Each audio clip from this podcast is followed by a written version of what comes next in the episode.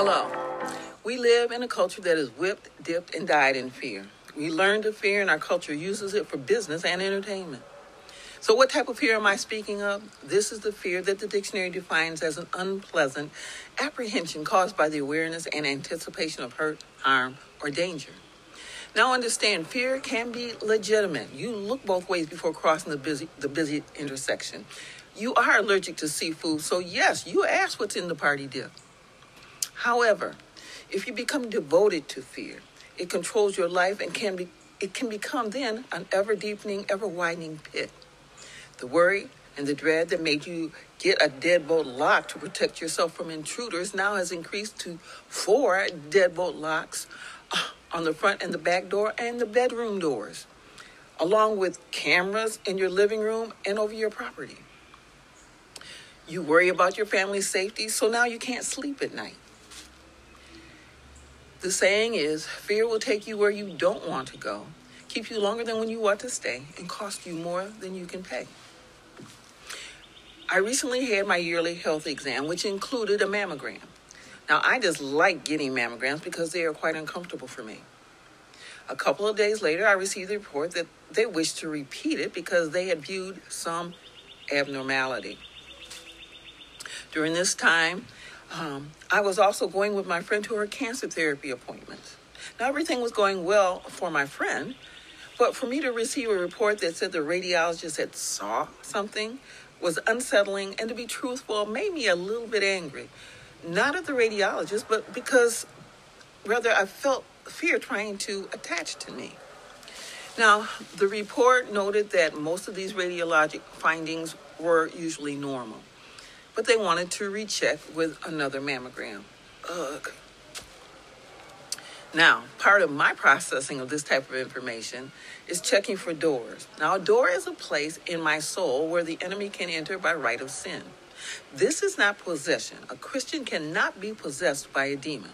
However, they can use doors as a way to harass, terrorize, and afflict you with sickness and disease. For example, a common door is unforgiveness, which can lead to their afflicting you with depressive thoughts and prompting you towards suicide. Now, there are other causes of breast cancer, but a door can be relationships with other females that contain long-standing unresolved antagonism, hostility, or bitterness.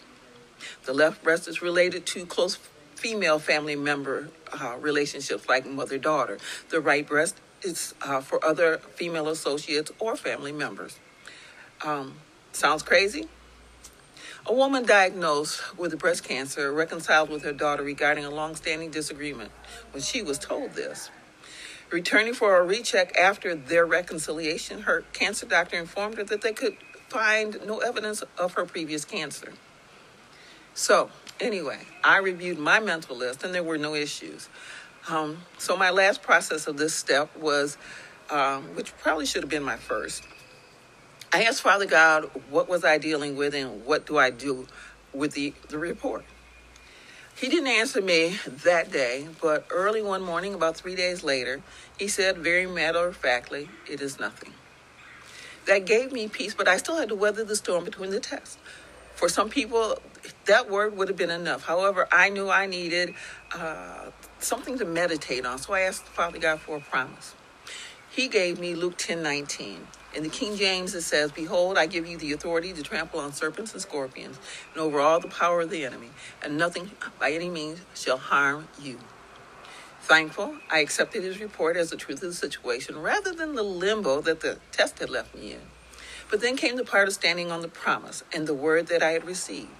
You see, now I, I'm in a soul battle. This is bringing my will, mind, and emotions into alignment with what God had told me. I love um, 2 Corinthians chapter 10, verses 4 and 5. And it says this We use God's mighty weapons, not worldly weapons, to knock down strongholds of human reasoning, to destroy false arguments. We demolish arguments and every pretension that sets itself up against the knowledge of God, and we take captive every thought to make it obedient to Christ.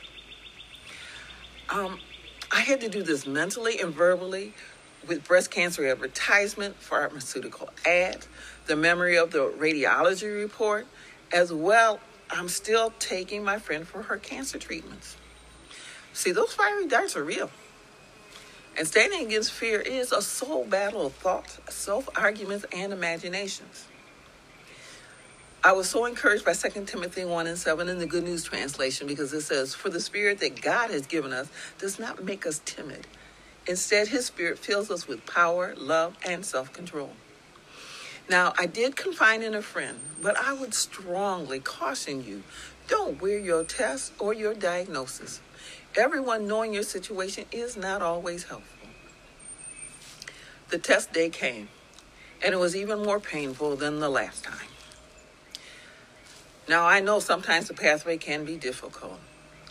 Um, but I want to encourage you and say this. It, this does not mean that you are going the wrong way or out of the will of God because something is difficult. Now, in the end, all the findings were normal, and it was like Father God said, it was nothing. Now, you may be thinking, what? That's nothing compared to what I got to deal with. Hmm. A battle is a battle, whether large or small. Victory or defeat depends on focus. Place your focus on Jesus and the Word of God. Ask God how to wage, pray, and win your battle. But most importantly, know that you can be free from controlling fear, for this is the will of God in Christ Jesus. I want to pray for you right quick. Father God, I thank you that greater is He that is in us than He that is in the world. Help us to stand against our fear, to face it, oh God. And then to stand in our faith in your word, in us, to us, and for us, that we would obtain the victory that is ours against fear in Christ Jesus. Amen. Blessings.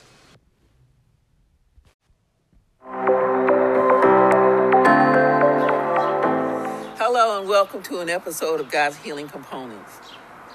I read somewhere that about only 5% of Christians are healed instantaneously. The other 95%, if healed at all, will experience recovery through a process. In other words, it will be a journey. So, you pray and nothing happens. Do you give up? No. You recognize this as the first step in your process, acknowledging and looking to God for help. Now ask yourself these questions Is your faith and trust in God do you have a scriptural promise that you're standing on? Do you believe He can completely heal you? Has your faith moved you to praise and thanksgiving? Do you have peace? Do you see your answer on the inside of you? If your answer to all of the above questions is yes, then hold your ground and don't give up. Wait on it. But now, if you've answered no to any of my questions, Remember that God only obligates himself to fulfill his word. Find a promise in scripture that resonates with you and walk it out. Start by planting it in your heart through prayer, meditation, and study. Many scriptures promise healing, restoration, and deliverance. There is a promise for every need. One of my favorite scriptural promises is 1 Peter 2 24. And it says this He bore our sins in his body on the cross so that we might die to sin and live for righteousness. By his wounds, you have been healed. The power of promise is that it is his word, God's word. But it must be heard and received, just as you cannot drive a car you don't have. You cannot believe what you have not heard. His promise of healing is the seed that must be planted in the heart and walked out. Next is preparation. You see, you have the seed, but the seed has to take root and grow in the prepared ground of your heart. Repent of your fear, unbelief, unforgiveness, any secret thing that has or can block you from receiving God's promise of healing. Water the seed with meditation, praise, thanksgiving, prayer, and worship. For through these things you can gain strength and maintain and maintain and strengthen your relationship with Him. Revelation. Now, revelation is God revealing his plan and his part in, in your part in the process. He can bring his light through people, dreams, vision, scripture, as well as speaking to you. Now, this is not an audible voice, although he can talk loud enough that you think it is. But it's a voice that you hear on the inside. This can be, these can be strategies or specific actions vital to his, for his plan to succeed. The next step that can make or break the manifestation of your promise, though, is administration. Will it be your way or God's way? This pathway is littered with skeletons of unfulfilled promises, aborted promises, um, never realized promises. I think of a story that I heard from one evangelist. He was went to the hospital make a, to visit a woman who had been diagnosed with cancer. While ministering to her, the Holy Spirit revealed to him that if this woman would forgive her husband, she could be healed. When this was revealed to her, the woman flatly refused while rehearsing her husband's sin against her. The evangelist, realizing her, her refusal to forgive, prayed a quick prayer and left. Um, later, he was notified of her death. You see, administration involves the obedience to the pro- process which God wishes to use. It's also about maintaining your focus on the promise, which may mean distancing yourself from people, places, and things. However, it also includes practicing joy, laughing loud and often, um, sharing your testimony, acknowledging every victory, whether it's large or small.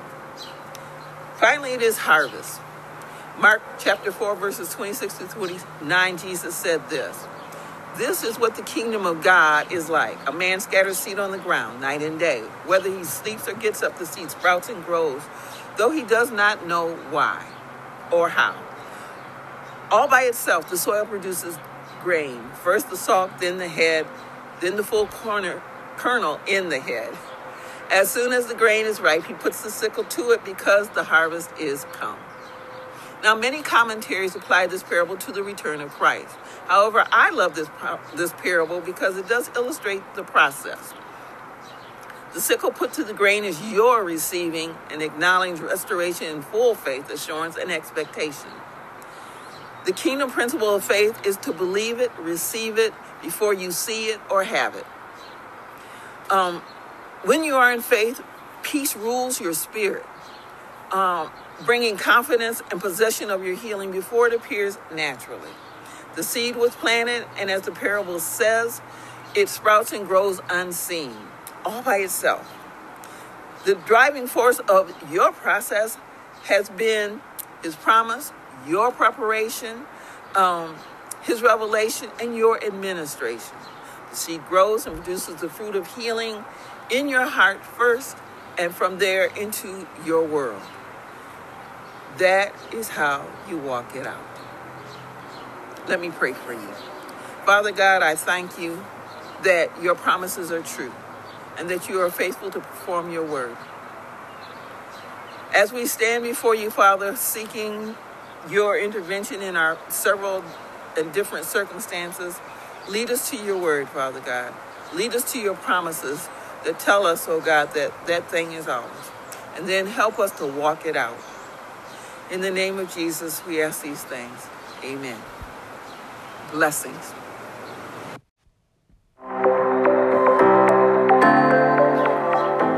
Hello, and welcome to an episode of God's Healing Components. I read somewhere that about only 5% of Christians are healed instantaneously. The other 95%, if healed at all, will experience recovery through a process. In other words, it will be a journey. So, you pray and nothing happens. Do you give up? No. You recognize this as the first step in your process, acknowledging and looking to God for help. Now ask yourself these questions Is your faith and trust in God do you have a scriptural promise that you're standing on? Do you believe He can completely heal you? Has your faith moved you to praise and thanksgiving? Do you have peace? Do you see your answer on the inside of you? If your answer to all of the above questions is yes, then hold your ground and don't give up. Wait on it. But now, if you've answered no to any of my questions, Remember that God only obligates himself to fulfill his word. Find a promise in scripture that resonates with you and walk it out. Start by planting it in your heart through prayer, meditation, and study. Many scriptures promise healing, restoration, and deliverance. There is a promise for every need. One of my favorite scriptural promises is 1 Peter 2 24. And it says this He bore our sins in his body on the cross so that we might die to sin and live for righteousness. By his wounds, you have been healed. The power of promise is that it is his word, God's word. But it must be heard and received, just as you cannot drive a car you don't have. You cannot believe what you have not heard. His promise of healing is the seed that must be planted in the heart and walked out. Next is preparation. You see, you have the seed, but the seed has to take root and grow in the prepared ground of your heart. Repent of your fear, unbelief, unforgiveness, any secret thing that has or can block you from receiving God's promise of healing. Water the seed with meditation, praise, thanksgiving, prayer, and worship. For through these things you can gain strength and maintain and maintain and strengthen your relationship with Him. Revelation. Now, revelation is God revealing his plan and his part in, in your part in the process. He can bring his light through people, dreams, vision, scripture, as well as speaking to you. Now, this is not an audible voice, although he can talk loud enough that you think it is. But it's a voice that you hear on the inside. This can be, these can be strategies or specific actions vital to his, for his plan to succeed. The next step that can make or break the manifestation of your promise, though, is administration. Will it be your way or God's way? This pathway is littered with skeletons of unfulfilled promises, aborted promises, um, never realized promises. I think of a story that I heard from one evangelist. He was went to the hospital a, to visit a woman who had been diagnosed with cancer. While ministering to her, the Holy Spirit revealed to him that if this woman would forgive her husband, she could be healed. When this was revealed to her, the woman flatly refused while rehearsing her husband's sin against her. The evangelist, realizing her, her refusal to forgive, prayed a quick prayer and left. Um, later, he was notified of her death. You see, administration involves the obedience to the pro- process which God wishes to use. It's also about maintaining your focus on the promise, which may mean distancing yourself from people, places, and things. However, it also includes practicing joy, laughing loud and often, um, sharing your testimony, acknowledging every victory, whether it's large or small. Finally, it is harvest. Mark chapter 4, verses 26 to 29, Jesus said this. This is what the kingdom of God is like. A man scatters seed on the ground night and day. Whether he sleeps or gets up, the seed sprouts and grows, though he does not know why or how. All by itself, the soil produces grain. First the stalk, then the head, then the full corner, kernel in the head. As soon as the grain is ripe, he puts the sickle to it because the harvest is come. Now, many commentaries apply this parable to the return of Christ. However, I love this, this parable because it does illustrate the process. The sickle put to the grain is your receiving and acknowledging restoration in full faith, assurance, and expectation. The kingdom principle of faith is to believe it, receive it before you see it or have it. Um, when you are in faith, peace rules your spirit, um, bringing confidence and possession of your healing before it appears naturally. The seed was planted, and as the parable says, it sprouts and grows unseen, all by itself. The driving force of your process has been His promise, your preparation, um, His revelation, and your administration. The seed grows and produces the fruit of healing in your heart first, and from there into your world. That is how you walk it out. Let me pray for you. Father God, I thank you that your promises are true and that you are faithful to perform your word. As we stand before you, Father, seeking your intervention in our several and different circumstances, lead us to your word, Father God. Lead us to your promises that tell us, oh God, that that thing is ours. And then help us to walk it out. In the name of Jesus, we ask these things. Amen. Blessings.